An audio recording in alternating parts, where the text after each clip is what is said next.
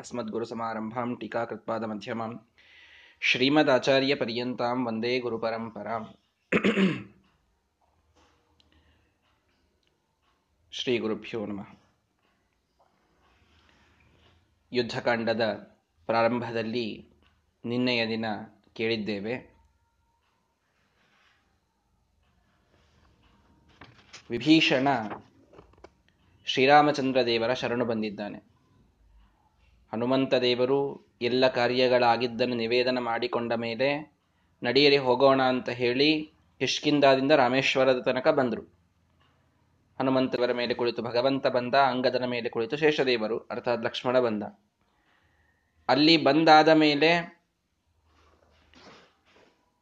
ಆ, ಒಮ್ಮೆಲೆ ನಾವು ಶಕ್ತಿ ಪ್ರದರ್ಶನವನ್ನು ಮಾಡಬಾರದು, ಮೃದುವಾಗಿ ನೋಡೋಣ ಅಂತ ಉಪವಾಸ ಕುಳಿತು ಭಗವಂತ ವರುಣನಿಗೆ, ಅರ್ಥಾತ್ ಸಮುದ್ರರಾಜನಿಗೆ ಪ್ರಾರ್ಥನೆಯನ್ನ ಮಾಡಿದ, ನನಗೆ ದಾರಿ ಕೊಡು, ಲಂಕೆಗೆ ಹೋಗಲು ದಾರಿಯನ್ನು ನೀಡು ಅಂತ. ಆ ಒಂದು ಪ್ರಾರ್ಥನೆಯ ಸಂದರ್ಭದಲ್ಲಿಯೇ ವಿಭೀಷಣ ಅಲ್ಲಿ ಬಂದಿದ್ದಾನೆ. ಎಲ್ಲ ವಾನರರು ಜಂಬವಂತನ ಹಿಡಿದು ಅಂಗದನವರೆಗೂ ಎಲ್ಲರೂ ಕೂಡ ಶತ್ರು ಸದನದಿಂದ ಬಂದಂತಹ ಇವನಿಗೆ ಆಶ್ರಯವನ್ನು ಕೊಡುವುದು ಉಚಿತವಲ್ಲ ಅನ್ನುವಂಥ ಅಭಿಪ್ರಾಯವನ್ನ ಹೇಳಿದ್ದಾರೆ. ಹನುಮಂತ ದೇವರೊಬ್ಬರೇ ನಾನು ಲಂಕೆಗೆ ಹೋದಾಗ ನೋಡಿದಂತಹ ಸತ್ಯ ಸಂಗತಿ ವಿಭೀಷಣನ ಇವನು ರಾಮನ ಅವಿಚ್ಛಿನ್ನನಾದ ಭಕ್ತ, ಸಾತ್ವಿಕನಾದಂತಹ ವ್ಯಕ್ತಿ. ಮುಖ್ಯವಾಗಿ ಆ ರಾವಣನ ಒಂದು ವಿನಾಶವನ್ನ ಬಯಸಿದಂತಹ ಒಬ್ಬ ವ್ಯಕ್ತಿ.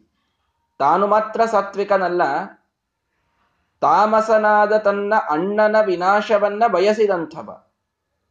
ತನ್ನ ಅಣ್ಣ, ಅವನು ಹೇಗಿದ್ರು ನನಗೆ ಅಣ್ಣನೇ ರೀ. ಅವನನ್ನು ನಮಗೇನೂ ಮಾಡಲಿಕ್ಕೆ ನಾವು ಬಿಡೋದಿಲ್ಲ. ಅವ ನಾಶ ಆಗಬಾರ್ದು ಅಂತ ಹೀಗಂದವನಲ್ಲ. ತಾನು ಎಷ್ಟು ಸಾತ್ವಿಕನೋ ಅಷ್ಟೇ ರೀತಿಯಲ್ಲಿ ಬಹಳ ನಿಷ್ಠುರವಾಗಿ ತನ್ನ ಅಣ್ಣನಿಗೆ ಒಂದು ಶಿಕ್ಷೆ ಆಗಬೇಕು ಅಂತ ಬಯಸಿದಂಥವನು ವಿಭೀಷಣ. ಹಾಗಾಗಿ ಆ ಒಂದು ಉದ್ದೇಶದಿಂದ ವಿಭೀಷಣ ಶರಣು ಬಂದಾಗ ಹನುಮಂತ ದೇವರು ಅದನ್ನು ಭಗವಂತನಿಗೆ ಸೂಚನೆ ಮಾಡಿದ್ದಾರೆ, ಇವನು ಗ್ರಹಣ ಮಾಡಲಿಕ್ಕೆ ಯೋಗ್ಯನಾಗಿದ್ದಾನೆ, ನಿನ್ನ ಪಕ್ಷಕ್ಕೆ ಇವನನ್ನ ನೀನು ತೆಗೆದುಕೊಳ್ಳಬಹುದು. ಎಲ್ಲಾ ವಾನರರೂ ವಿರೋಧ ಮಾಡಿದಾಗ, ಕೇವಲ ಹನುಮಂತ ದೇವರೊಬ್ಬರೇ ವಿಭೀಷಣನನ್ನ ನೀವು ತೆಗೆದುಕೊಳ್ಳಬೇಕು ಅನ್ನೋ ಪ್ರಾರ್ಥನೆಯನ್ನ ಮಾಡಿದಾಗ, ಆ ಒಪಿನಿಯನ್ ಅನ್ನು ಕೊಟ್ಟಾಗ, ಭಗವಂತ ಮಾಡಿದ್ದೇನು ಅಂತಂದ್ರೆ, ತದ್ವಚನಂ ಸಂಗೃಶ್ಯ ಇನ್ನೆಲ್ಲಾ ವಾನರರ ಮಾತನ್ನು ಕಿತ್ತಿ ಹಾಕಿದ ಹನುಮಂತನೊಬ್ಬ ಹೇಳಿದ್ದನ್ನ ಸ್ವೀಕಾರ ಮಾಡಿದ, ನಾನು ವಿಭೀಷಣನನ್ನ ನನ್ನ ಪಕ್ಷಕ್ಕೆ ತೆಗೆದುಕೊಳ್ತೇನೆ ಅಂತ ಹೇಳಿದ. ಹೀಗ್ಯಾಕೆ ಯಾರ, ಯಾವ ವಾನರರಿಗೂ ನೀನು ಸುಗ್ರೀವ, ಅವನಂತೂ ರಾಜ, ಅವನು ಹೇಳಿದ್ದನ್ನು ಕೇಳಲಿಲ್ಲ. ಹನುಮಂತ ಹೇಳಿದ್ದನ್ನು ಕೇಳಿದರೆ ಹೇಗೆ? ಅಂದಾಗ ಭಗವಂತ ಹೇಳ್ತಾನೆ, ಸುಗ್ರೀವನನ್ನೇ ನಾನು ಸ್ವೀಕಾರ ಮಾಡಿದಾಗ ಯಾರ ಮಾತನ್ನು ನಾನು ಕೇಳಿದ್ದೆ ಅಂತ.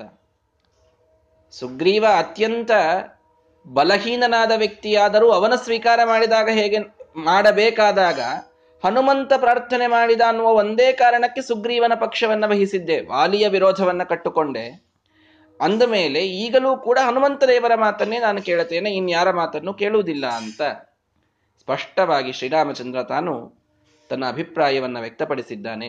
ಹಾಗಾಗಿ ಸುಗ್ರೀವನನ್ನ ಹೇಗೆ ಹಿಂದೆ ಗ್ರಹಣ ಮಾಡಿದ್ದೆಯೋ ನಾನು ಸ್ವೀಕಾರ ಮಾಡಿದ್ದೇನೋ, ಅದೇ ರೀತಿಯಲ್ಲಿ ಈಗ ಈ ನನ್ನ ಪಾದಪ್ರಪನ್ನನಾದ, ನನಗೆ ಶರಣಾಗತನಾಗಿ ಬಂದ ವಿಭೀಷಣನ ಒಂದು ಅನುಗ್ರಹಕ್ಕಾಗಿ ಅವನ ಸ್ವೀಕಾರವನ್ನ ಮಾಡ್ತೇನೆ ಅನ್ನುವಂತಹ ಒಂದು ಭರವಸೆಯನ್ನ ಭಗವಂತ ವಿಭೀಷಣನಿಗೆ ನೀಡಿದ. ಅಲ್ಲಿ ಇನ್ನೊಂದು ವಿಶೇಷವನ್ನ ಭಗವಂತ ತಿಳಿಸಿಕೊಡ್ತಾನೆ. ಅಲ್ಲ, ಶತ್ರುಷ ಸದನದಿಂದ ಬಂದ ವ್ಯಕ್ತಿ ಶತ್ರುಗಳ ಮನೆಯಿಂದ ಬಂದಂಥವರನ್ನು ನಾವು ಹಾಗೆ ಸರಳವಾಗಿ ಸ್ವೀಕಾರ ಮಾಡೋದು ಎಷ್ಟರ ಮಟ್ಟಿಗೆ ಸರಿ? ಭಗವಂತ ಸರಿ. ದಯವಿಟ್ಟು ಎಲ್ಲರೂ ಮ್ಯೂಟ್ ಮಾಡ್ಕೊಳ್ಬೇಕು. ನಿಮ್ಮ ಮೊಬೈಲ್ನಲ್ಲಿ ಮ್ಯೂಟ್ ಆಪ್ಷನ್ ಇದೆ. ಮ್ಯೂಟ್ ಆಪ್ಷನ್ ಅನ್ನ ಎಲ್ಲರೂ ಅದನ್ನ ಒತ್ತಿ. ಆಗ ಈ ಸುಗ್ರೀವನ ಒಂದು ವಿಷಯದಲ್ಲಿ ಹೇಗೆ ಭಗವಂತ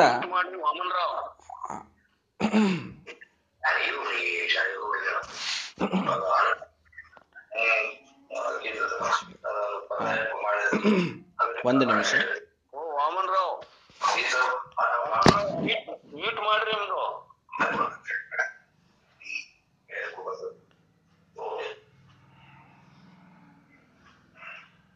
ಮ್ಯೂಟ್ ಬಟನ್ ಅನ್ನ ಎಲ್ಲರೂ ಪ್ರೆಸ್ ಮಾಡಬೇಕು. ಅಂದ್ರೆ ಡಿಸ್ಟರ್ಬೆನ್ಸ್ ಆಗೋದಿಲ್ಲ.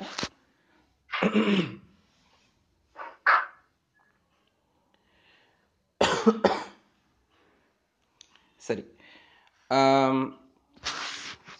ಸುಗ್ರೀವ ಇವನು ಹನುಮಂತ ದೇವರ ಮಾತಿನಿಂದ ಹೇಗೆ ಸ್ವೀಕಾರಾರ್ಹನಾದನೋ ಹಾಗೆ ವಿಭೀಷಣನನ್ನು ಸ್ವೀಕಾರ ಮಾಡ್ತೇನೆ ಅಂತ ಭಗವಂತ ಹೇಳಿದ. ಇಲ್ಲಿ ಇನ್ನೊಂದು ಕಾರಣ, ಏನು? ಶತ್ರುಗಳ ಮನೆಯಿಂದ ಬಂದರೂ ಸ್ವೀಕಾರ ಮಾಡುವಂತಹ ಒಂದು ಅನಿವಾರ್ಯತೆ ಭಗವಂತನಿಗೆ ಏನಿತ್ತು? ಏನಾದರೂ ಮಾಡಿದ್ರೆ ಏನ್ ಮಾಡ್ತಿದ್ರಿ? ವಿಭೀಷಣ ಎಲ್ಲಾ ಕಪಿಗಳು ಮಲಗಿದಾಗ, ರಾಮನಿಗೆ ಏನೋ ಒಂದು ಮಾಡಿಬಿಟ್ಟ. ಅವಾಗ ಏನ್ ಮಾಡೋದು?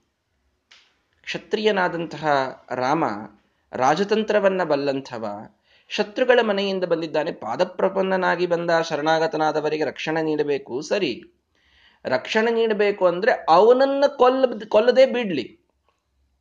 ರಾವಣನ ಪಕ್ಷದೊಳಗೆ ಇಲ್ಲಪ್ಪ, ಇವನು ಪಾಪ ಅಂತೇಳಿ ಅವನನ್ನು ಕೊಲ್ಲದೆ ಬಿಟ್ಟಿದ್ದು ನಡೀತಿತ್ತು. ಅವನನ್ನು ತನ್ನ ಪಕ್ಷಕ್ಕೆ ಸೇರಿಸಿಕೊಳ್ಳುವಂಥದ್ದು ಅನಿವಾರ್ಯತೆ ಏನಿತ್ತು? ಶರಣಾಗತನಾಗಿ ಬಂದವನ ರಕ್ಷಣೆ ಅಂತಂದ್ರೆ ಅವನನ್ನ ಸಂಹಾರ ಮಾಡದೆ ಬಿಡೋದು ಇಷ್ಟೇ ಆಗ್ತಿತ್ತಲ್ಲ?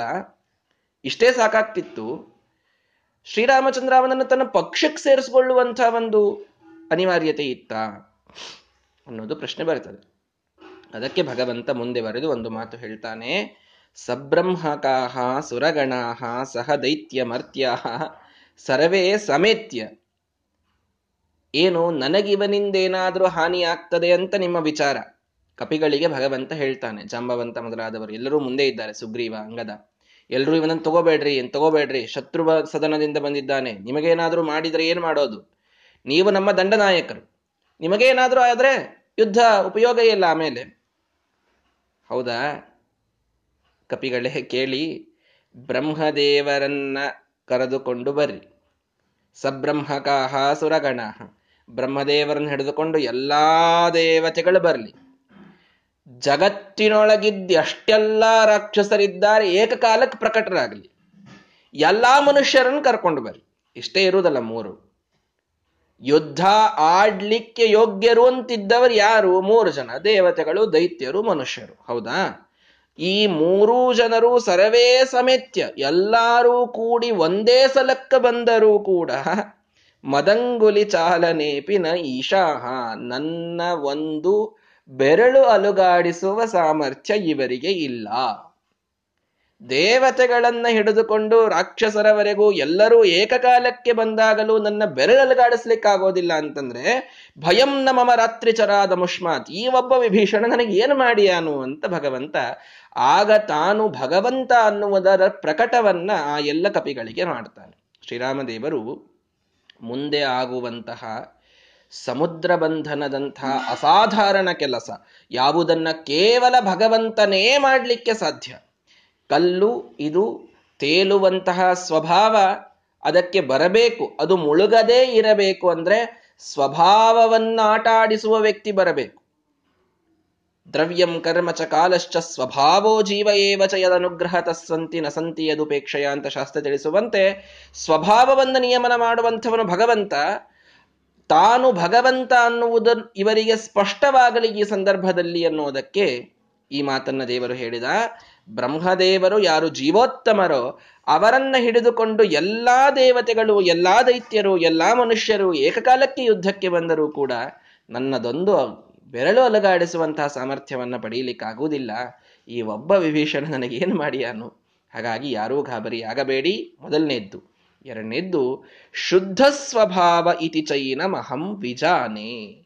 ಇವನು ಶುದ್ಧ ಸ್ವಭಾವ ಅನ್ನೋದು ನನಗೆ ಗೊತ್ತು ಅಂತ. ಹೇಳ್ತಾ ಇದ್ದಾನೆ ಭಗವಂತ. ಹನುಮಂತ ದೇವರು ಹೇಳಿದರು ಅದೇ ಮಾತು ನನಗೊಂದು ದೊಡ್ಡದಾದಂತಹ ಗ್ರಹಣ ಮಾಡಲಿಕ್ಕೆ ಯೋಗ್ಯವಾದ ಕಾರಣ. ಮೊದಲನೇದ್ದು. ಎರಡನೇದ್ದು ನನಗಿವನೇನೂ ಮಾಡಲಿಕ್ಕೆ ಆಗುವುದಿಲ್ಲ ನನಗಿವನಿಂದ ಭಯನೇ ಇಲ್ಲ ಅನ್ನೋದು. ಮೂರನೇದ್ದು, ನನಗೆ ಇವನ ಸ್ವಭಾವ ಗೊತ್ತು ಅನ್ನುವಂಥದ್ದು. ಬಹಳ ಮಹತ್ವದ ಮಾತಿದು. ಅದ್ರಾಗೇನ್ರಿ ಮಹತ್ವದ್ದು ಅಂತ ಕೇಳಿದರೆ ಯಾರ ಸ್ವಭಾವ ಶುದ್ಧ ಅಂತನ್ನೋದು ಭಗವಂತನಿಗೆ ಬಹಳ ಚೆನ್ನಾಗಿ ಗೊತ್ತು. ಇದನ್ನ ನಾವು ಅರ್ಥ ಮಾಡ್ಕೊಳ್ಬೇಕು. ನಾವು ಕೆಲವೊಮ್ಮೆ ಎರಡು ರೀತಿಯ ಜನ ಇರ್ತಾರೆ. ಯಾರೋ ನಾಲ್ಕು ಜನ ತಮಗೇನೋ ಅಂದ್ರು ಅನ್ನೋ ಒಂದು ವಿಚಾರದಿಂದ ತಾವೇ ಬಹಳಷ್ಟು ತಲೆ ಕೆಡಿಸಿಕೊಂಡು ತಾವು ಸಾತ್ವಿಕರೇ ಹೌದೋ ಅಲ್ವೋ ಅಂತ ತಮ್ಮನ್ನು ತಾವು ಪ್ರಶ್ನೆ ಮಾಡಿಕೊಂಡು ಒಂದು ರೀತಿಯಲ್ಲಿ ಡಿಪ್ರೆಸ್ ಆಗುವಂತಹ ಜನ ಇರ್ತಾರೆ. ಏನೋ ನಾಲ್ಕು ಜನ ಏನೋ ಅಂತಾರಪ್ಪ, ಇದೊಂದು ಮಾಡ್ಲಿಕ್ಕೆ ಆಗಿರೋದಿಲ್ಲ, ಯಾವುದೋ ಒಂದು ಧರ್ಮ ಇಟ್ಕೊಳ್ರಿ ಅದನ್ನೇನೋ ಮಾಡ್ಲಿಕ್ಕೆ ಆಗಿಲ್ಲ, ಏನೋ ಒಂದು ಕಾರಣದಿಂದ, ಅನಾರೋಗ್ಯವೋ ಏನೋ ಆಗಿದೆ, ಮಾಡ್ಲಿಕ್ಕೆ ಆಗಿಲ್ಲ, ಅಕಸ್ಮಾತ್, ಮಾಡಬಾರದು ಅಂತಲ್ಲ, ಮಾಡ್ಲಿಕ್ಕೆ ಆಗಿಲ್ಲ. ಆಗಿಲ್ಲ ಅಂತಾದ ಮೇಲೆ ನಾವು ಶುದ್ಧ, ಯಾರೋ ಒಬ್ರು ಬಂದು, ಏ, ಇದು ಇಲ್ಲ ಅಂದ್ರೆ ನೀವು ಸಾತ್ವಿಕರೇ ಅಲ್ಲಿ ಹೇಳ್ರಿ ಅಂತ ಯಾರೋ ಅಂದ್ರಪ್ಪ. ಅಂದಾಗ, ಹೌದಲ್ಲ, ನಾನು ಸಾತ್ವಿಕನೇ ಅಲ್ಲ ಮೋಕ್ಷ ಯೋಗ್ಯನೇ ಅಲ್ಲ ಅಂತ. ನಾನು ದೇವರು ನನ್ನನ್ನು ಸ್ವೀಕಾರ ಮಾಡ್ಲಿಕ್ಕೆ ಸಾಧ್ಯನೇ ಇಲ್ಲ ಅಂತ. ಯಾರೋ ನಾಲ್ಕು ಜನ ಅಂದದ್ದನ್ನ ಬಹಳ ತಲೆ ಕೆಡಿಸಿಕೊಂಡು ತಾವು ಡಿಪ್ರೆಷನ್ನಿಗೆ ಹೋಗುವಂತಹ ವ್ಯಕ್ತಿಗಳು ಸಾಕಷ್ಟು ಜನ ಇದ್ದಾರೆ. ನಾಲ್ಕು ಜನ ಏನೋ ಅಂತಾರೆ ಅನ್ನೋದಕ್ಕೆ. ಅಲ್ಲಿ ಭಗವಂತನ ಉತ್ತರ, ಶುದ್ಧ ಸ್ವಭಾವ ಇತಿ ಚೈನ ಮಹಂ ವಿಜಾನೆ. ನನಗೆ ಯಾರ ಸ್ವಭಾವ ಏನು ಅನ್ನೋದು ಬಹಳ ಚೆನ್ನಾಗಿ ಗೊತ್ತು. ಯಾರು ನಿಮಗೇನು ಹೆಸರಿಡ್ತಾರೆ? ನಿಮ್ಮ ಸ್ವಭಾವ ಹೀಗೆ, ನೀವು ದುಷ್ಟರು, ನೀವು ಕುತಂತ್ರಿಗಳು. ಯಾರು ಏನು ಹೆಸರಿಟ್ಟರೂ ಕೂಡ ನನ್ನ ಸ್ವಭಾವ ಇದು ಶುದ್ಧವಾಗಿತ್ತು ಅಂತಾದರೆ ಇದು ಭಗವಂತನಿಗೆ ಮಾತ್ರ ಬಹಳ ಸ್ಪಷ್ಟವಾಗಿ ಗೊತ್ತಿರುತ್ತದೆ. ಅವನು ಯಾರ ಸರ್ಟಿಫಿಕೇಟ್ ಅನ್ನ ಬಯಸಿ ನನ್ನ ಬಗ್ಗೆ ತಿಳಿದುಕೊಳ್ಳುವ ಕಾರಣವಿಲ್ಲ. ವಾಯುದೇವರು ನನ್ನ ಪರವಾಗಿ ಪ್ರಾರ್ಥನೆಯನ್ನ ಮಾಡ್ತಾರೆ, ಪ್ರತಿಯೊಬ್ಬ ಸಾಧಕನ ಪರವಾಗಿ ಪ್ರಾರ್ಥನೆಯನ್ನ ಮಾಡ್ತಾರೆ. ಇದು ಅವರು ಮಾಡುವ ಕರುಣೆ. ಇದಕ್ಕೆ ಭಗವಂತನ ಒಂದು ವಿಶೇಷವಾದಂತಹ ಅನುಗ್ರಹ ಇರ್ತದೆ. ಆದರೆ, ವಾಯುದೇವರು ಹೇಳಿದ ಮೇಲೆ ದೇವರಿಗೆ ಗೊತ್ತಾಗಬೇಕು ಅನ್ನೋ ಅನಿವಾರ್ಯತೆಯನ್ನು ಭಗವಂತ ತೆಗೆದು ಹಾಕಿದ ಶುದ್ಧ ಸ್ವಭಾವ ಇತಿ, ಅಹಂ ವಿಜ ನನಗ್ ಗೊತ್ತು ಇವನ ಸ್ವಭಾವ ಎಂಥದ್ದು ಅಂತ. ಅಂದಮೇಲೆ, ನಾವು ನಿಜವಾಗಿ ಒಳ್ಳೆಯವರಾಗಿದ್ದರೆ, ಯಾವುದೇ ಪ್ರಸಂಗದಲ್ಲಿ ಯಾರೇ ಬಂದು ನೀವು, ಏ, ನೀವು ಮೋಕ್ಷಕ್ಕೆ ಹೋಗ್ಲಿಕ್ಕೆ ಆಗೋದಿಲ್ಲ ಅಂತ ಹೇಳಿದ್ರೆ, ಏನ್ ನಂಬಲಿಕ್ಕೆ ಹೋಗಬೇಡ್ರಿ? ಭಗವಂತನಿಗೆ ನಮ್ಮ ಸ್ವಭಾವ ಬಹಳ ಚೆನ್ನಾಗಿ ಗೊತ್ತಿದೆ. ವಿಜಾನೆ ಚೆನ್ನಾಗಿ ಗೊತ್ತಿದೆ ಅಂತ ಹೇಳಿದ ಭಗವಂತ. ಜಾನೆ, ನನಗೆ ಗೊತ್ತಿದೆ ಅಂತ ಅಷ್ಟೇ ಅಂದಿಲ್ಲ. ಬಹಳ ಚೆನ್ನಾಗಿ ಗೊತ್ತಿದೆ ಅಂತ. ಅಂದರೆ ಪ್ರತಿಯೊಬ್ಬರ ಸ್ವಭಾವವು ದೇವರಿಗೆ ಗೊತ್ತು. ಅವನು ತಾನು ತನ್ನ ಸ್ವಂತ ಸರ್ವಜ್ಞನಾದಂತಹ ತನ್ನ ಪ್ರಜ್ಞೆಯಿಂದ ಅವನು ಡಿಸಿಷನ್ ತೆಗೆದುಕೊಳ್ತಾನೆ. ಯಾರೂ ಅವನಿಗೆ ಹೇಳೋದು ಬೇಕಾಗಿಲ್ಲ. ಇನ್ನು ಅಕಸ್ಮಾತ್ ಇಡಿಯಾದ ಸಮಾಜ ಒಬ್ಬ ವ್ಯಕ್ತಿಯನ್ನು ಬಹಳ ಒಳ್ಳೆಯವ ಒಳ್ಳೆಯವ ಒಳ್ಳೆಯವ ಅಂತ ಹೇಳಿದೆ. ಅತ್ಯಂತ ಒಳಗೆ ಕುಹಕಿಯಾದಂತಹ ವ್ಯಕ್ತಿ ಇದ್ದಾನವನು, ಕಪಟಿ ಇದ್ದಾನೆ. ಹೊರಗೆ ಮಾತ್ರ ಭಾರೀ ಅವನದೇನು ಸೋಗು ಅಂತಂದ್ರೆ, ಇವನ್ ಇದೇ ಜನ್ಮದಲ್ಲಿ ಮೋಕ್ಷಕ್ಕೆ ಹೋಗಬೇಕು ಅನ್ನುವಷ್ಟರ ಮಟ್ಟಿಗೆ ಇವನ್ ಧಾರ್ಮಿಕ ಅನ್ನುವಂಥ ಒಂದು ಮುಖವಾಡ ಅವನಿಗೆ ಇದೆ ಅಂತ ಇಟ್ಟುಕೊಳ್ರಿ.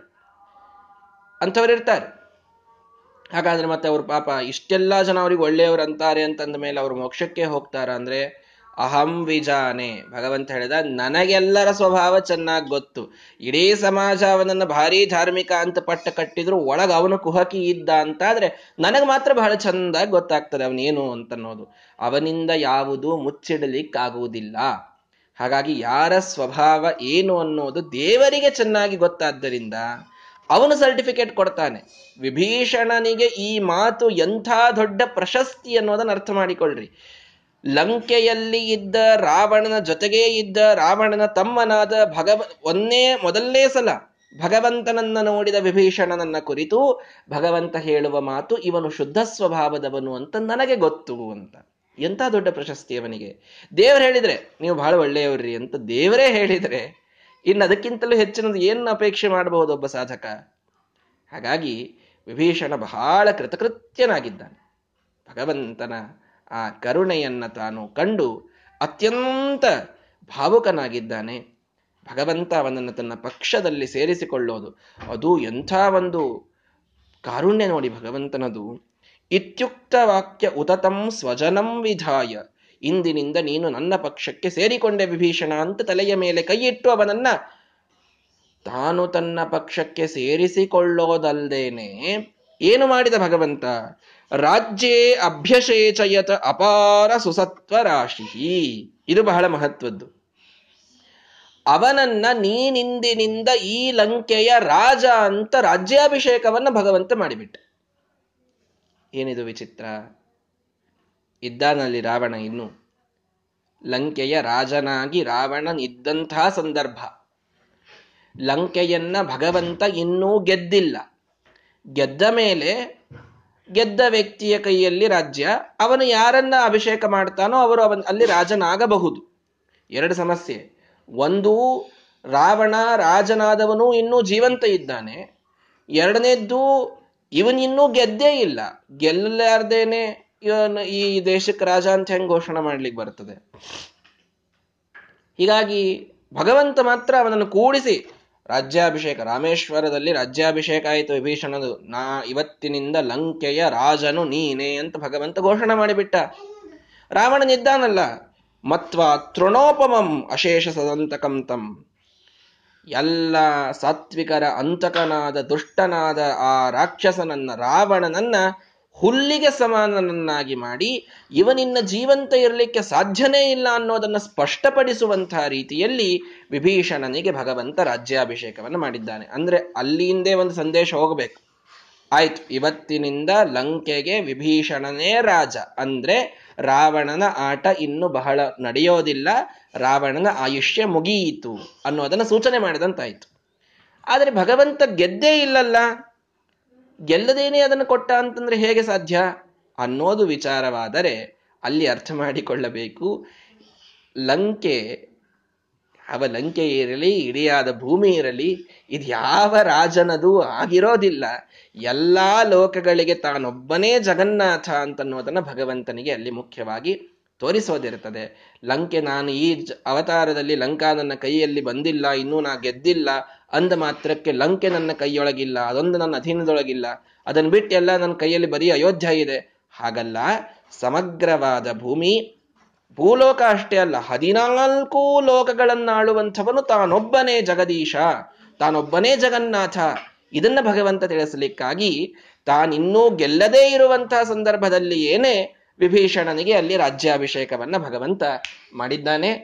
ಆಗ ರಕ್ಷಪತೆ ಹೇ ಅವರಜಸ್ಯ ದದೌ ಸ ಲಂಕಾಂ ಇಂದಿನಿಂದ ಲಂಕೆ ನಿನ್ನದು ಅಂತ ವಿಭೀಷಣನಿಗೆ ಭಗವಂತ ತಾನು ಕೊಟ್ಟಿದ್ದಾನೆ. ನೋಡಿ, ಬಹಳ ಮಹತ್ವದ ಒಂದು ಮಾತು ತಿಳಿದುಕೊಳ್ಳಿ. ಈ ರೀತಿಯ ರಾಜ್ಯಾಭಿಷೇಕ ಮಹಾಭಾರತದಲ್ಲೂ ನಡೆದಿದೆ. ಎಷ್ಟು ಕಾಂಟ್ರಾಸ್ಟಿಂಗ್ ಇದೆ, ಅರ್ಥ ಮಾಡಿಕೊಳ್ಳಿ.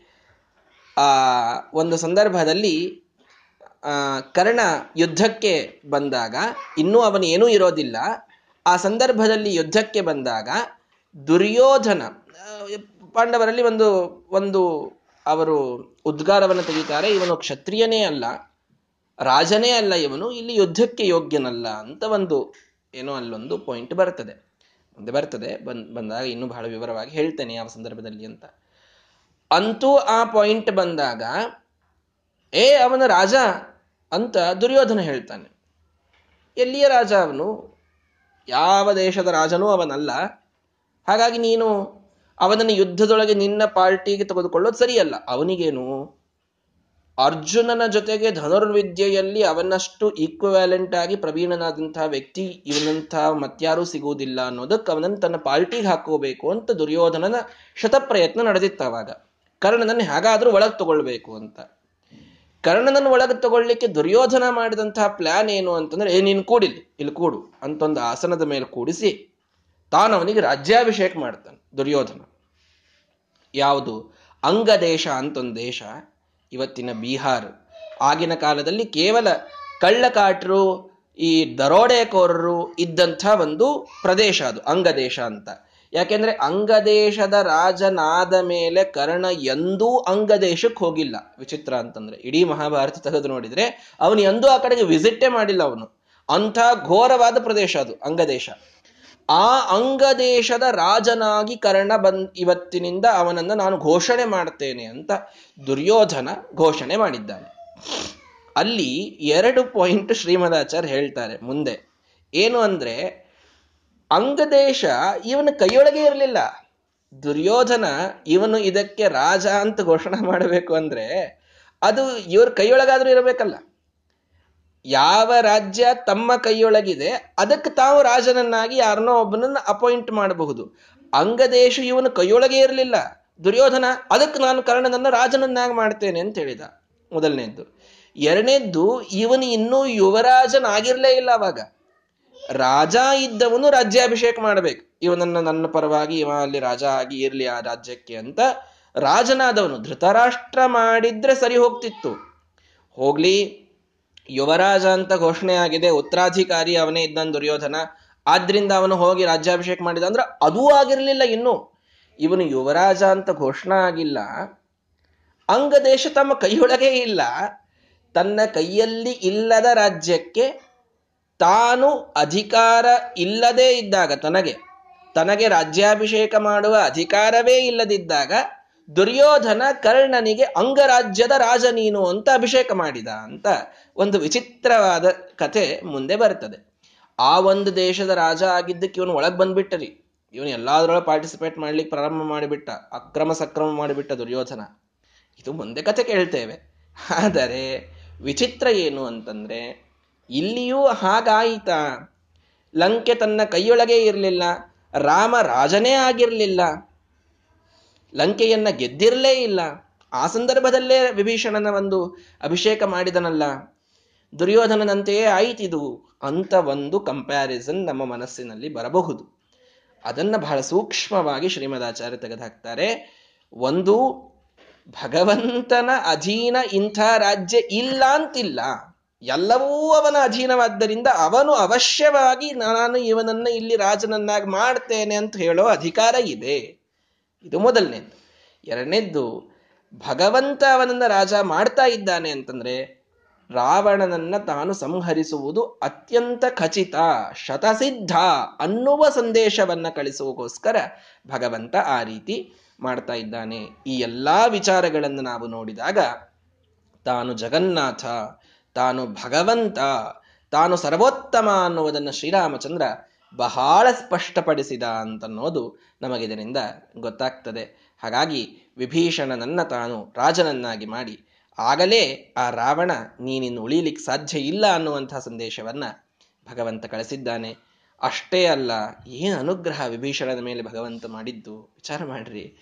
ಕೇವಲ ಒಂದು ರೆಫರೆನ್ಸ್ ಒಂದು ರೆಫರೆನ್ಸ್ ಹನುಮಂತ ದೇವರು ಬಂದು, ಇವನ ಸಾತ್ವಿಕ, ಇವನನ್ನು ತಗೋ ಅಂತ ಇಷ್ಟಂದದ್ದಷ್ಟೆ. ಹನುಮಂತ ದೇವರ ಒಂದು ಮಾತಿಗೆ ಭಗವಂತ ಎಷ್ಟು ಪ್ರೀತನಾಗ್ತಾನೆ.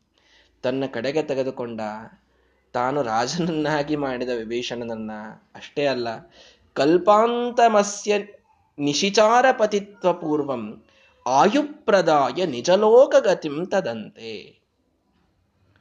ವಿಭೀಷಣ ಇವತ್ತೇನ್ ನೀನು ರಾಜನಾದಿಯಲ್ಲ ರಾಕ್ಷಸರಿಗೆ? ನೀನು ಇನ್ನು ಎಲ್ಲಿವರೆಗೆ ರಾಜ? ಅಂತ ಕೇಳಿದರೆ, ಈ ಕಲ್ಪ ಮುಗಿಯುವವರೆಗೆ ನೀನೇ ರಾಜನಂತ. ಕಲ್ಪಾಂತ ಆಯುಷ್ಯವನ್ನ ಚಿರಂಜೀವಿಯನ್ನಾಗಿ ಮಾಡಿದ್ದಾನೆ ವಿಭೀಷಣನನ್ನ ಭಗವಂತ. ವಿಭೀಷಣ ಚಿರಂಜೀವಿ ಆಗಿಬಿಟ್ಟ. ಇಡೀ ಕಲ್ಪ ಮುಗಿಯುವವರೆಗೆ ನಿನಗೆ ಆಯುಷ್ಯ. ನೀನು ವಿಭೀಷಣನ ದೇಹದಿಂದ ಇರ್ತಿ. ನಿನಗೆ ಸಾವೇ ಇಲ್ಲ. ಎಲ್ಲಿವರೆಗೆ? ಪ್ರಳಯ ಆಗುವವರೆಗೆ ನಿನಗೆ ಸಾವಿಲ್ಲ. ನಿಜಲೋಕ ಗತಿಂತದಂತೆ ಪ್ರಳಯ ಯಾವಾಗ ಆಗ್ತದೋ ಬ್ರಹ್ಮದೇವ್ರ ಜೊತೆಗೆ ದೇಹ ಬಿಡೋದು ನೀನು. ದೇಹ ಬಿಟ್ಟು ಕೂಡ್ಲೇನೆ ನನ್ನ ಲೋಕಕ್ಕೆ ಬಂದ್ಬಿಡೋದು, ವೈಕುಂಠಕ್ಕೆ ಬಂದ್ಬಿಡೋದು. ಇಂಥ ಅನುಗ್ರಹ ವಿಭೀಷಣನ ಮೇಲೆ. ವಿಚಾರ ಮಾಡ್ರಿ, ಎಂಥ ವಿಚಿತ್ರ ಇದು. ಕಲ್ಪಾಂತ ಆಯುಷ್ಯವನ್ನ ನೀಡಿ, ನೀನೇ ಅಲ್ಲಿಯವರೆಗೆ, ಹೌದಪ್ಪ, ಕಲ್ಪಾಂತ ಆಯುಷ್ಯ ನೀಡಿದ, ಏನ್ ಕೈಯಾಗೇನು ಅಧಿಕಾರ ಕೊಡ್ಲಿಲ್ಲ. ಅಲ್ಲ, ನಿಶಿಚಾರ ಪತಿತ್ವ ಪೂರ್ವಂ. ಎಲ್ಲಾ ರಾಕ್ಷಸರಿಗೆ ನೀನೇ ಅಲ್ಲಿಯವರೆಗೆ ರಾಜ. ರಾಜನೂ ನೀನೇ ನಿನಗೆ ಪರಿಪೂರ್ಣ ಆಯುಷ್ಯ. ಇಷ್ಟಾದ ಮೇಲೆ ಇಷ್ಟು ವರ್ಷ ರಾಕ್ಷಸರ ಸಂಘದೊಳಗಿದ್ದರಿಂದ ಅವನ ತಲೆ ಕೆಟ್ಟು ಮತ್ತು ಅವನೇನಾದರೂ ರಾಕ್ಷಸನೇ ಆದಾನು? ಹಾಗಾಗಬಹುದಲ್ಲ? ಅಲ್ಲ, ನಿಜ ಲೋಕಗತಿಂ. ನೀನು ರಾಕ್ಷಸರ ಮಧ್ಯದಲ್ಲೇ ಇದ್ದರೂ ನಿನ್ನಲ್ಲಿ ಸ್ವಲ್ಪವೂ ಭಕ್ತಿಯ ಒಂದು ಕಡಿಮೆ ಆಗದೇನೆ ನೀನು ಪ್ರಳಯವಾಗದ ಕೂಡಲೇನೆ ಬ್ರಹ್ಮದೇವರ ಜೊತೆಗೆ ಮೋಕ್ಷಕ್ಕೆ ಬರ್ತೀಯ. ಇಷ್ಟರ ಮಟ್ಟಿಗೆ ಅನುಗ್ರಹ. ಹನುಮಂತ ದೇವರು ಒಂದು ಶಿಫಾರಸ್ ಮಾಡಿದರೆ ಏನ್ ಫಲ ಸಿಗಬಹುದು ಅನ್ನೋದನ್ನ ಇಲ್ಲಿ ಅರ್ಥ ಮಾಡಿಕೊಳ್ಳ್ರಿ ವಿಭೀಷಣನ ಗೊಬ್ಬನಿಗಾಗಿ ಭಗ ಹನುಮಂತ ದೇವರು ಎಲ್ರೂ ವಿರುದ್ಧ ಮಾತಾಡಿದಾಗ ಇವ್ರದ್ದು ಒಂದೇ ಓಟು ಅವನಿಗಿದ್ದದ್ದು. ಇನ್ನೆಲ್ಲ ಓಟು ಅವನ ಅಗೇನ್ಸ್ಟೇ ಇತ್ತು. ಫಾರ್ ಇದ್ದದ್ದು ಒಂದೇ ಒಂದು ಓಟು. ಆ ಒಬ್ಬ ಹನುಮಂತ ದೇವರು ಹೇಳಿದ್ದಕ್ಕೆ ಭಗವಂತ ಮಾಡಿದಂತಹ ಅನುಗ್ರಹ ಎಂತಹದ್ದು ಅಂತಂದ್ರೆ ತಕ್ಷಣದೊಳಗೆ ನೀನು ಲಂಕೆಯ ರಾಜನಾಗು ಮೊದಲನೇದ್ದು. ಹೋದ, ನಿಮ್ಮ ಅಣ್ಣ ಹೋದ ಅಂತ ತಿಳ್ಕೊಂಡ್ಬಿಡು. ನೀನು ಲಂಕೆಯ ರಾಜನಾಗಬೇಕು. ಮುಂದೆ ಇಡೀ ಕಲ್ಪ ಮುಗಿಯುವವರೆಗೂ ಕೂಡ ಬ್ರಹ್ಮದೇವರ ಆಯುಷ್ಯ ಮುಗಿಯುವವರೆಗೂ ನಿನಗೆ ಆಯುಷ್ಯ. ಮುಂದೆ ಅಲ್ಲಿಯವರೆಗೆ ರಾಕ್ಷಸರ ಏಕಾಧಿಪತ್ಯ ನಿನಗೆ. ನೀನು ರಾಜನಾಗಿ ಇರುವಂಥವ. ಅದಾದ ಮೇಲೆ ಮೋಕ್ಷವನ್ನೇ ಪಡಿತೀಯ. ಮುಗಿದು. ಮತ್ತೆ ಇನ್ನೇನ್ ಬೇಕು ಅವನಿಗೆ? ಇನ್ನು ಇದ್ದಾಗ ಪೂರ್ಣ ಸುಖ. ಅದ ಮುಗದ ಮೇಲೆ ಮೋಕ್ಷವೇ. ಮಂತ್ಲೆ ಅನಂತ ಸುಖವೇ. ಇಂಥ ಒಂದು ಅನುಗ್ರಹವನ್ನ ಭಗವಂತ ಮಾಡಿದ್ದು ಒಂದೇ ಒಂದು ಕಾರಣ ಹನುಮಂತ ದೇವರು ಹೇಳಿದರು ಅನ್ನೋದಕ್ಕೆ. ಶ್ರೀಮದಾಚಾರ್ಯರು ಅವರ ಸಿದ್ಧಾಂತದಲ್ಲಿ ನಾವು ಬಂದಿದ್ದೇವೆ. ಇವನು ನನ್ನ ಪೈಕಿ ಇದ್ದಾನೆ. ಇವನನ್ನು ನೀನು ಅನುಗ್ರಹ ಮಾಡು. ನನ್ನ ಸಿದ್ಧಾಂತವನ್ನು ಒಪ್ಪಿದ್ದಾನೆ. ನನ್ನನ್ನು ನಂಬಿದ್ದಾನೆ. ನಾನು ಹೇಳಿದಂತೆ ಕರ್ಮಾಚರಣೆಯನ್ನ ಮಾಡಿದ್ದಾನೆ. ಇವನು ಸಾತ್ವಿಕನಾದ ವ್ಯಕ್ತಿ ಅಂತ ಶ್ರೀಮದಾಚಾರ್ಯರು ಅರ್ಥಾತ್ ವಾಯುದೇವರು ನಮ್ಮ ಪರವಾಗಿ ಒಂದು ಶಿಫಾರಸ್ ಮಾಡಿಬಿಟ್ರೆ ಭಗವಂತನಿಗೆ ಏನ್ ಭಗವಂತ ಅನುಗ್ರಹ ಮಾಡ್ತಾನೆ ಅಂತನ್ಲಿಕ್ಕೆ ವಿಭೀಷಣ ಬಹಳ ದೊಡ್ಡ ನಿದರ್ಶನ ಅಂತ ಅನ್ನೋದನ್ನು ಅರ್ಥ ಮಾಡಿಕೊಳ್ಳ್ರಿ ವಾಯುದೇವರ ದೃಷ್ಟಿಯಲ್ಲಿ ಸಾತ್ವಿಕನಾದ ವ್ಯಕ್ತಿಗೆ ಇಷ್ಟು ಫಲ ಇದೆ ಭಗವಂತನ ಒಂದು ಗವರ್ಮೆಂಟ್ನಲ್ಲಿ. ಇದನ್ನು ನಾವು ಅರ್ಥ ಮಾಡಿಕೊಳ್ಬೇಕು. ಹಾಗಾಗಿ ಯಾವ ಸಿದ್ಧಾಂತವನ್ನು ನಂಬಿದ್ದೇವೆ ನಾವು? ಯಾವ ವಾಯುದೇವರ ಪರಂಪರೆಯಲ್ಲಿ ಇವತ್ತು ಕುಳಿತು ಮಾತನಾಡ್ತಾ ಇದ್ದೇವೆ, ಅದರಂತೆ ಕರ್ಮಾಚರಣೆಯನ್ನು ಮಾಡ್ತಾ ಇದ್ದೇವೆ, ಅದರಂತೆ ನಾವು ವಿಚಾರಗಳನ್ನು ಮಾಡ್ತಾ ಇದ್ದೇವೆ, ಅರ್ಥಾತ್ ಸಿದ್ಧಾಂತವನ್ನ ಪಾಲನ ಮಾಡ್ತಾ ಇದ್ದೇವೆ, ನಮ್ಮ ವಿಚಾರಗಳು, ನಮ್ಮ ಆಚಾರಗಳಲ್ಲಿ ಎಲ್ಲ ಕಡೆಗೆ ಆ ಮಧ್ವ ಸಿದ್ಧಾಂತ ಇದು ಕೂಡಿದಾಗ ವಾಯುದೇವರು ನಮ್ಮ ಪರವಾಗಿ ಭಗವಂತನಿಗೆ ಈ ಪ್ರಾರ್ಥನೆಯನ್ನ ಮಾಡ್ತಾರೆ. ದೀನಂ, ದೂನಂ, ಅನಾಥಂ, ಶರಣಾಗತಂ, ಏನ ಮುದ್ಧರ ಅಂತ ಒಂದು ಸಲ ನಮ್ಮ ಪರವಾಗಿ ಭಗವಂತನಿಗೆ ಅವರು ಪ್ರಾರ್ಥನೆ ಮಾಡಿಬಿಟ್ರು ಅಂತಂದ್ರೆ ದೇವರು ಕೊಡೋದು ಏನಿದೆ ಅದು? ಅನಂತವಾದಂತಹ ಸುಖವನ್ನ ಭಗವಂತ ಕೊಡ್ತಾನೆ ಅನ್ನೋದನ್ನ ನಮಗಿಲ್ಲಿ ತಿಳಿಸಿಕೊಡ್ತಾ ಇದ್ದಾರೆ. ಹೀಗಾಗಿ ವಿಭೀಷಣನ ಆ ಒಂದು ಅದ್ಭುತವಾದಂತಹ ನಿದರ್ಶನದಿಂದ ಭಗವಂತನ ಭಕ್ತರು ಎಲ್ಲಿ ಇದ್ದರು? ಅವರು ಲಂಕಾದೊಳಗಿರಲಿ ಅವರು ಎಂಥ ಪಂಕದೊಳಗಿರಲಿ, ಪಂಕ ಅಂದ್ರೆ ಕೆಸರು. ಸಂಸಾರದೊಳಗೆ ಏನೇನೋ ಕೆಸರಿನೊಳಗೆ ನಾವು ಬಿದ್ದಾಗ, ನಮಗೆ ಆಳುವಂಥವರು ರಾಕ್ಷಸರಿದ್ದಾಗ, ಎಂಥ ಸಂದರ್ಭದಲ್ಲೂ ಕೂಡ ನಮ್ಮೊಳಗೆ ಸಾತ್ವಿಕತೆ ಜಾಗೃತವಾಗಿತ್ತು. ನಮ್ಮಲ್ಲಿ ಭಗವದ್ಭಕ್ತಿ ಇದು. ಜಾಗೃತವಾಗಿ ಇತ್ತು, ನಮ್ಮಲ್ಲಿ ಕರ್ಮಾಚರಣ ಇತ್ತು, ನಮ್ಮಲ್ಲಿ ಆ ಒಂದು ಸಿದ್ಧಾಂತದ ಅನುಯಾಯಿಗಳಾಗಿ ನಾವು ಉಳಿಯುವಂತಹ ಪ್ರಜ್ಞೆ ಇನ್ನೂ ಉಳಿದಿತ್ತು ಅಂತಾದರೆ ಹನುಮಂತ ದೇವರು ನಮ್ಮ ಪರ ನಿಲ್ತಾರೆ. ಅದು ಒಂದೇ ಕಾರಣದಿಂದ ಭಗವಂತ ನಮ್ಮನ್ನ ಎತ್ತಿ ಹಿಡಿತಾನೆ. ಇದಕ್ಕಿಂತಲೂ ದೊಡ್ಡ ನಿದರ್ಶನ ಮತ್ಯಾವುದೂ ಬೇಕಾಗಿಲ್ಲ ಅನ್ನೋದನ್ನು ವಿಭೀಷಣನ ಜೀವನದಿಂದ ನಮಗೆ ಬಹಳ ಸ್ಪಷ್ಟವಾಗಿ ಹನುಮಂತ ದೇವರು ಇಲ್ಲಿ, ಭಗವಂತ ಇಲ್ಲಿ ತಿಳಿಸಿಕೊಡ್ತಾ ಇದ್ದಾನೆ. ಆ ರೀತಿ ತಾನು ಅವನಿಗೆ ಅನುಗ್ರಹವನ್ನ ಆದ ಮೇಲೆ ಮೂರು ರಾತ್ರಿಗಳ ಕಾಲ ಭಗವಂತ ಪ್ರತೀಕ್ಷೆಯನ್ನ ಮಾಡಿದ್ದಾನೆ. ರಾತ್ರಿತ್ರಯೇ ಈಗ ದಾರಿ ಕೊಡ್ತಾನೆ, ಸಮುದ್ರ ರಾಜ ಬರ್ತಾನೆ, ವರುಣ ಬರ್ತಾನೆ, ಈಗ ದಾರಿ ಕೊಡ್ತಾನೆ, ಈಗ ದಾರಿ ಕೊಡ್ತಾನೆ ಅಂತ ಮೂರು ರಾತ್ರಿಗಳ ಕಾಲ ಭಗವಂತ ಪ್ರತೀಕ್ಷೆ ಮಾಡಿದರೆ, ಅನಾಗ, ಆ, ಅನುಪಗಾಮಿನ ಮೀಕ್ಷ ಸೋಬ್ಧಿಂ ವರುಣ ಬರಲೇ ಇಲ್ಲ. ಮೂರು ರಾತ್ರಿಗಳು ಭಗವಂತ ಉಪವಾಸ ಕುಳಿತಿದ್ದಾನೆ. ಆ ಸಮುದ್ರದ ದಂಡೆಯ ಮೇಲೆ ಈಗ ಭಗವಂತ, ಈಗ ವರುಣ ಬಂದು ನನಗೆ ದಾರಿ ಕೊಡ್ತಾನೆ ಅಂತ ಕಾಯ್ತಾ ಭಗವಂತ ಕುಳಿತರೆ, ಮೂರು ದಿನವಾದರೂ ವರುಣ ಬಂದಿಲ್ಲ. ಚುಕ್ರೋಧ ಭಗವಂತನಿಗೆ ಸಿಟ್ಟು ಬಂದಿದೆ. ರಕ್ತನಯನಂತ ಮಯುಂಜ ದಬ್ಧೌ. ಏನ್ ಭಗವಂತ ಏನ್ ಮಾಡಿದ? ತನ್ನ ಒಂದು ಕೆಂಪು ಕಣ್ಣಿನ ನೋಟವನ್ನ. ಕೇವಲ ಅವನಿನ್ನೂ ಏನ್ ಬಾಣ ಹೂಡಿ ಅವನಿಗೆ ಬಿಟ್ಟಿಲ್ಲ, ಮಾಡಿಲ್ಲ, ಏನೇನೇನೇನೂ ಇಲ್ಲ. ಶೋಣೀಭವನ್ ನಯನ ಕೋಣೀಜಿ ತಾಂಬುನಿಧಿ ಪಾಣೀರಿ ತರ್ಹಡಮಣಿ ಕಣ್ಣು ಕೆಂಪಾಗಿದೆ, ಇಷ್ಟೇ ಆಗಿದ್ದಲ್ಲಿ. ಕೆಂಪಾದ ಕಣ್ಣಿನ ಒಂದು ನೋಟವನ್ನ ಸಮುದ್ರದ ಮೇಲೆ ಭಗವಂತ ಹಾಕಿದ. ಇಷ್ಟೇ ಅಲ್ಲಿ ನಡೆದದ್ದು. ಲಂಕೆಯ ಅಧೀಶನ ತಮ್ಮನಿಗೆ ಇಷ್ಟು ಪ್ರೀತಿಯಿಂದ, ಆದರದಿಂದ ತನ್ನಲ್ಲಿ ಸೇರಿಸಿಕೊಂಡ ಭಗವಂತ, ಮುಂದಿನ ಕ್ಷಣದಲ್ಲಿ ತನ್ನ ಸ್ವಂತ ಮಾವ, ಅರ್ಥಾತ್ ಸಮುದ್ರರಾಜ ವರುಣ, ಲಕ್ಷ್ಮೀದೇವಿಯ ತಂದೆಯ ಸ್ಥಾನದಲ್ಲಿ ನಿಂತವ, ಹೀಗಾಗಿ ಅವನಿಗೆ ಭಗವಂತನ ಮಾವ ಅಂತ ಹೇಳುವಂಥ ರೂಢಿ. ಜೊತೆಗೆ ತನಗೆ ಸ್ವಂತ ಅಳಿಯ, ಅರ್ಥಾತ್ ಭಗವಂತನ ಮಗಳಾದ ಗಂಗೆಯ ಪತಿ. ವರುಣ ಭಗವಂತನಿಗೆ ಮಾವನೂ ಹೌದು, ಅಳಿಯನೂ ಹೌದು. ವಿಚಿತ್ರ ಇದು. ಹೀಗಾಗಿ ತನ್ನವನೇ ಆದ, ತಾನು ಸ್ವಯಂ ಸರ್ವದಾ ಸಮುದ್ರಶಾಹಿಯಾಗಿ ಭಗವಂತನಿರೋದು. ಸಮುದ್ರದೊಳಗೇ ಭಗವಂತ ಇರ್ತಾನೆ ಯಾವಾಗಲೂ ಕೂಡ. ಹಾಗಾಗಿ ವರುಣ ಅತ್ಯಂತ ಹತ್ತಿರದವ. ಯಾವಾಗಲೂ ವರುಣನ ಮನೆಯಲ್ಲೇ ಭಗವಂತ ಇರೋದು. ಅಷ್ಟು ಹತ್ತಿರದವ. ರಾವಣನ ಮನೆಯಿಂದ ಬಂದಂತಹ ಸುಗ್ರೀವನನ್ನ ವಿಭೀಷಣನನ್ನ ಸ್ವೀಕಾರ ಮಾಡಿದ ಭಗವಂತ ತನ್ನಗೆ ಆಶ್ರಯವನ್ನ, ಅರ್ಥಾತ್ ತನ್, ತನ್ನ ಜೊತೆಗೆ ಸದಾ ಇರುವಂತಹ ಆ ವರುಣನ ಮೇಲೆ ಸಿಟ್ಟಿಗೆ ಬಂದಿದ್ದಾನೆ. ಇಲ್ಲಿ ಭಗವಂತ ಬಹಳ ಸ್ಪಷ್ಟವಾದ ಕಾಂಟ್ರಾಸ್ಟ್ ಅನ್ನು ತೋರಿಸಿದ, ಯಾರೇ ಇರ್ರಿ ನೀವು, ನಮ್ಮ ಮನೆಯವರೇ ಇರ್ರಿ, ಶತ್ರುವಿನ ಮನೆಯಿಂದ ಬಂದಂಥವರೇ ಇರ್ರಿ. ಭಕ್ತಿ ಇತ್ತು ಸಾತ್ವಿಕತನವನ್ನು ತೋರಿಸಿದರಿ ನನ್ನ ಪಕ್ಷವನ್ನ ತೆಗೆದುಕೊಳ್ತೀರಿ. ಇಲ್ಲ ಅಂದರೆ ನನ್ನ ಕೋಪಕ್ಕೆ ಗುರಿಯಾಗ್ತೀರಿ. ಇಷ್ಟೇ. ನೀವು ಯಾರು ಅಂತನ್ನೋದು ಬಹಳ ಮಹತ್ವದ್ದಲ್ಲ. ನಿಮ್ಮಲ್ಲಿ ಭಕ್ತಿ ಇದೆಯೋ ಇಲ್ವೋ ಅನ್ನೋದು ಬಹಳ ಮಹತ್ವದ್ದಾಗ್ತದೆ. ಹಾಗಾಗಿ ವರುಣ ಇಲ್ಲಿ ಸ್ವಲ್ಪ ಭಕ್ತಿಯನ್ನು ತೋರಿಸಬೇಕಾಗ್ತಿತ್ತು, ಸ್ವಲ್ಪ ಫೇಲ್ ಆದ. ಆದ್ದರಿಂದ ಭಗವಂತನ ಕೆಂಗಣ್ಣಿಗೆ ತಾನು ಗುರಿಯಾಗಿದ್ದಾನೆ. ಕೇವಲ ಒಂದು ಓರೆ ನೋಟವನ್ನು ಭಗವಂತ ಸಮುದ್ರದ ಮೇಲೆ ಹಾಕಿದ ಮಾತ್ರಕ್ಕೆ ಸಮುದ್ರದಲ್ಲಿ ಏನೆಲ್ಲ ಅಲ್ಲೋಲ ಕಲ್ಲೋಲವಾಯಿತು ಅಂತನ್ನೋದನ್ನ ಮುಂದಿನ ಮಾತುಗಳಲ್ಲಿ ಶ್ರೀಮದಾಚಾರ್ಯರು ತಿಳಿಸ್ತಾರೆ. ಬಹಳ ಅದ್ಭುತವಾದಂತಹ ಮಾತುಗಳು, ಸೇತು ಬಂಧನದ ಒಂದು ವಿಶಿಷ್ಟವಾದಂತಹ ಪರ್ವ. ಅದನ್ನ ಮುಂದಿನ ಪಾಠದಲ್ಲಿ ನೋಡೋಣ. ಶ್ರೀಕೃಷ್ಣಾರ್ಪಣ ಮಸ್ತು ಹರಯೇ ನಮಃ.